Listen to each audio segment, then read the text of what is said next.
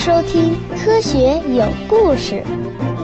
比科学故事更重要的，更重要的，更重要的，更重要的是科学精神。本期节目选自我的免费专辑《科学有故事》中的《星空的琴弦》。在我的观念中呢，科普的首要目的在于普及科学精神，而科学精神是一种思维模式、思考方式。也是一种对待万事万物的理性态度，它包含不可分割的四个方面：探索、怀疑、实证和理性。打个比方说，如果有人告诉你一个结论，吸烟会导致女性的乳房下垂，并且呢，他还给你看了他统计的几千份样本数据，这些数据确实表明啊，吸烟女性的乳房情况要明显坏于不吸烟的女性，你是不是会对他的结论立即就感到信服了呢？如果是的话，说明啊你的科学精神还不够。因为呢，具备科学精神的人会认为他的这个研究方法只证明了相关性，并不能证明因果性。吸烟和女性乳房的情况确实会呈现一定的相关性规律，但并不能就此肯定吸烟是导致乳房下垂的原因。很可能真实的原因呢是吸烟的女性啊，往往是生活习惯不够规律的一群人。而或许这才是导致了他们乳房下垂的真实原因，并且呢，还可能不是唯一的原因，很多个原因共同导致的。如果要证明吸烟同乳房下垂具有因果性，则必须要经过一系列的科学实证，也就是通过实验的方式来验证。首先，实验的整个设计必须要在逻辑上严密，而且实验过程还必须符合严格的控制条件。要可重复、可独立验证，以及符合概率统计规律等等。同样的道理，我们经常会说啤酒肚，啤酒肚，似乎啊喝啤酒就会导致肚子变大。这也是一个用相关性概念偷换因果性概念的典型例子。不过呢，我还是想说，实证只是科学精神的一个方面，除此之外呢，还有探索、怀疑和理性几个不可或缺的方面。孤立的强调任何一个方面，都会容易陷入迷信和盲从。这四个方面是不可分割的。总之啊，三言两语确实很难把科学精神说透。而一个人科学精神的建立，也绝对不是看了几本科普书或者听了一些科普节目，掌握了一些科学定律之后呢，就能够轻易获得的。有很多人，他们掌握的科学知识并不少，但他未必就是一个具备足够科学精神的人。这方面的一个典型例子呢，就是前央视的某名嘴，我对他的口才和机智啊佩服得五体投地。他本人所具备的情怀和正义感呢，也丝毫不让我怀疑，我完全认可他是一个好人。但是啊，从我听过他的几场关于反转基因的演讲中呢，还有一些和别人辩论转基因好坏时的言辞啊，我基本上可以看出他在科学精神方面的欠缺。现实生活中呢。我也经常会遇到一些高知，而且呢还是具有理科或者工科背景的高知，他们有的笃信传统的阴阳五行理论可以用到现代医学当中，有的呢对超自然现象乐此不疲，还有的呢则迷恋于风水，或者呢痴迷于周易算命。如果单就知识而言的话，这些高知比我掌握的知识啊要丰富多了，但就科学精神而言，他们却不值得我推崇。我始终坚持的一点就是，比科学故事更重要的是科学精神。实际上啊，没有人能够通晓人类的所有科学知识，也没有人能够永远准确无误地说出各种科学上涉及的数字。但是啊，科学精神却是人人都可以掌握的。有了科学的精神，我们才能更加理性地认识世界，不轻信，不盲从，提高去伪存真的能力，给自己一双更加明亮的眼睛。为什么我要确立这样的一个目的呢？那是因为啊，当我对科学史了解的越多，我的心中啊就越是充满遗憾。我发现啊，我们国人常常自以为豪的悠久灿烂的中华文明，其实呢，对整个人类的科学发展并没有做出多么大的贡献。无论是西方人还是中国人自己写的科学史书，都先有提到中国人的名字。中华民族自古以来。虽然有很多技术和经验上的成果，但却很缺乏科学精神。每当我看到另类医学中的那些光怪陆离的理论，即便是到了科学如此昌明的今天，依然在大行其道，我就不由得心生凄凉。虽然我知道啊，我这么说会让一些人感到特别的不舒服，但我还是要坚持这个观点。已经发生的过去呢，都已经成了历史，不可能再有什么改变。但是我们今天的努力却可以改变未来。中华民族的子孙是否能对未来的科学发展做出大的贡献？科学精神的普及是一个关键。人类文明走到今天，任何一个小学生都知道，地球是圆的。地球的自转产生了白天和黑夜，太阳是太阳系的中心，我们的地球和其他行星一样绕着太阳公转。这些常识啊，看上去是多么的天经地义，到处都是支撑这些常识的证据。可真实的情况是，如果我们把文明的起点定义为文字的发明，也就是公元前三千两百年，苏美尔人创造出楔形文字的时代。那么人类文明啊，差不多要经历两千七百多年，也就是到了公元前五百年左右的古希腊时代，才有人开始认识到大地其实不是平的。又要经过两千多年，也就是到了公元十五世纪的大航海时代，这个观点才被人们普遍接受。遗憾的是啊，中国人是最晚接受地球概念的民族之一。普通中国人一直要到清末才开始知道自己脚下的大地啊，其实是个大圆球。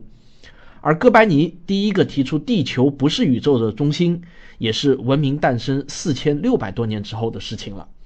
这些你看来是天经地义的常识，其实啊，并不是那么的平常。这些知识来之不易，在经历了无数的坎坷和反复之后，我们人类。才终于能够对宇宙的基本概貌有了一个正确的认识。可能啊，听到这里会有听众非常不屑的在心里说：“你这是不是在代表人类自恋吧？”历史无数次的告诉我们，所有那些曾经自以为正确的知识，最后呢总是要被推翻的。你凭啥大言不惭的说我们对宇宙的概貌已经有了一个正确的认识呢？坦诚的说啊。呃，能说出这样的一番话，至少表明啊，他们是具备了一定知识的人。但恰恰是这些不完整的知识，又造成了他们对科学精神的重大误解。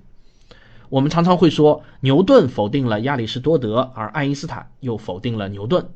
但是，如果你简单的认为从亚里士多德到牛顿的错误与牛顿到爱因斯坦的错误是一样的话，那么你所犯的错误就比牛顿和亚里士多德加起来犯的错误还要多了。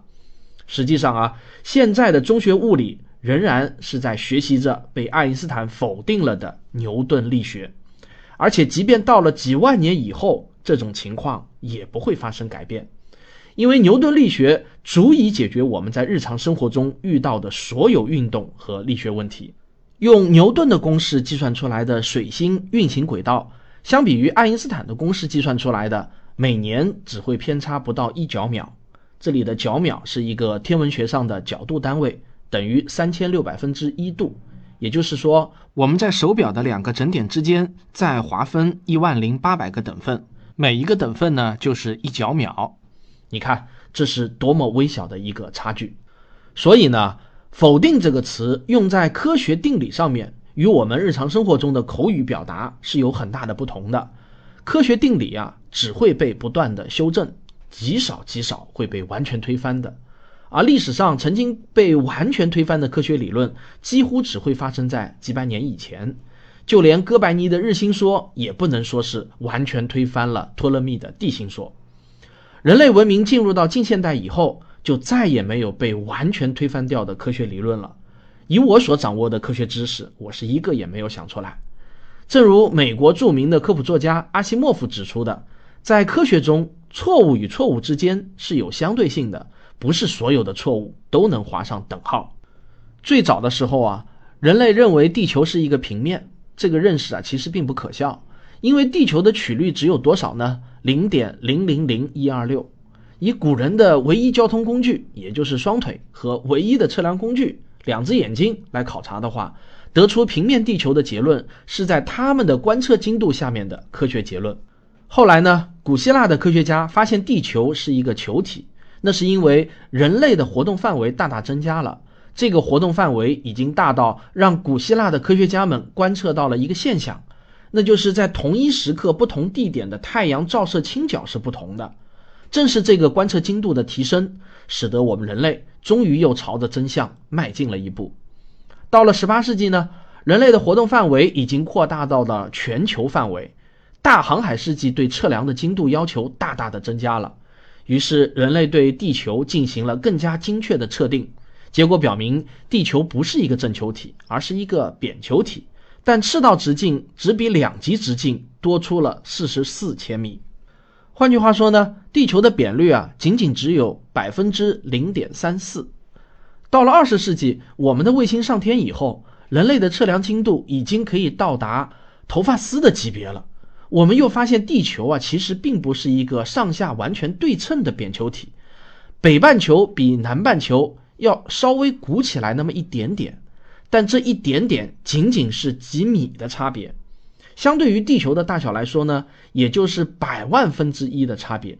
你可以看到啊，人类对地球的认识是与人类所能观测到的精度直接相关的。在我们具备的观测精度下面，我们的科学理论总是与之匹配的。所有科学理论的修正啊，都是在观测精度有了大幅度的提升后才具备了实用意义。所以呢，我不得不遗憾地提醒那些。活在把正确和错误绝对化的精神世界中的朋友们，虽然啊，按照他们的理解，一切现在自认为正确的知识都是错的，但是我们的地球绝不会到了下一个世纪就变成了六面体，再到下一个世纪又变成了面包圈。我们对地球形状的认识差不多呢，就已经到头了。今天在微观上，我们已经可以探测到。一百亿亿分之一米大小的尺度，而在宏观上，我们已经拍到了距离我们一百三十二亿光年的天体图像。我们已经对我们身处的这个宇宙有了一个基本的认识。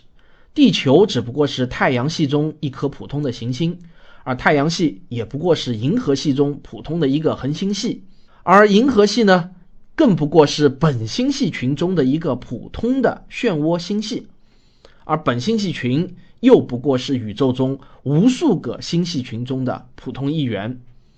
我们这个宇宙诞生于一百三十八亿年前的一次大爆炸。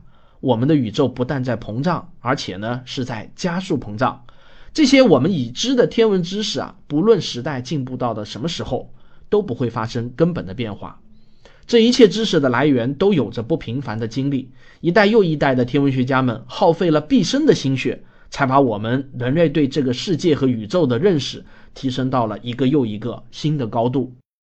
所有的新知识从来都不是从天上掉下来的，只会属于人类当中那些好奇心最强的一群人，是他们的好奇心和执着的探索精神，让我们这些生活在太阳系中一个毫不起眼的蓝色行星上的两足动物，窥探到了宇宙的奥秘。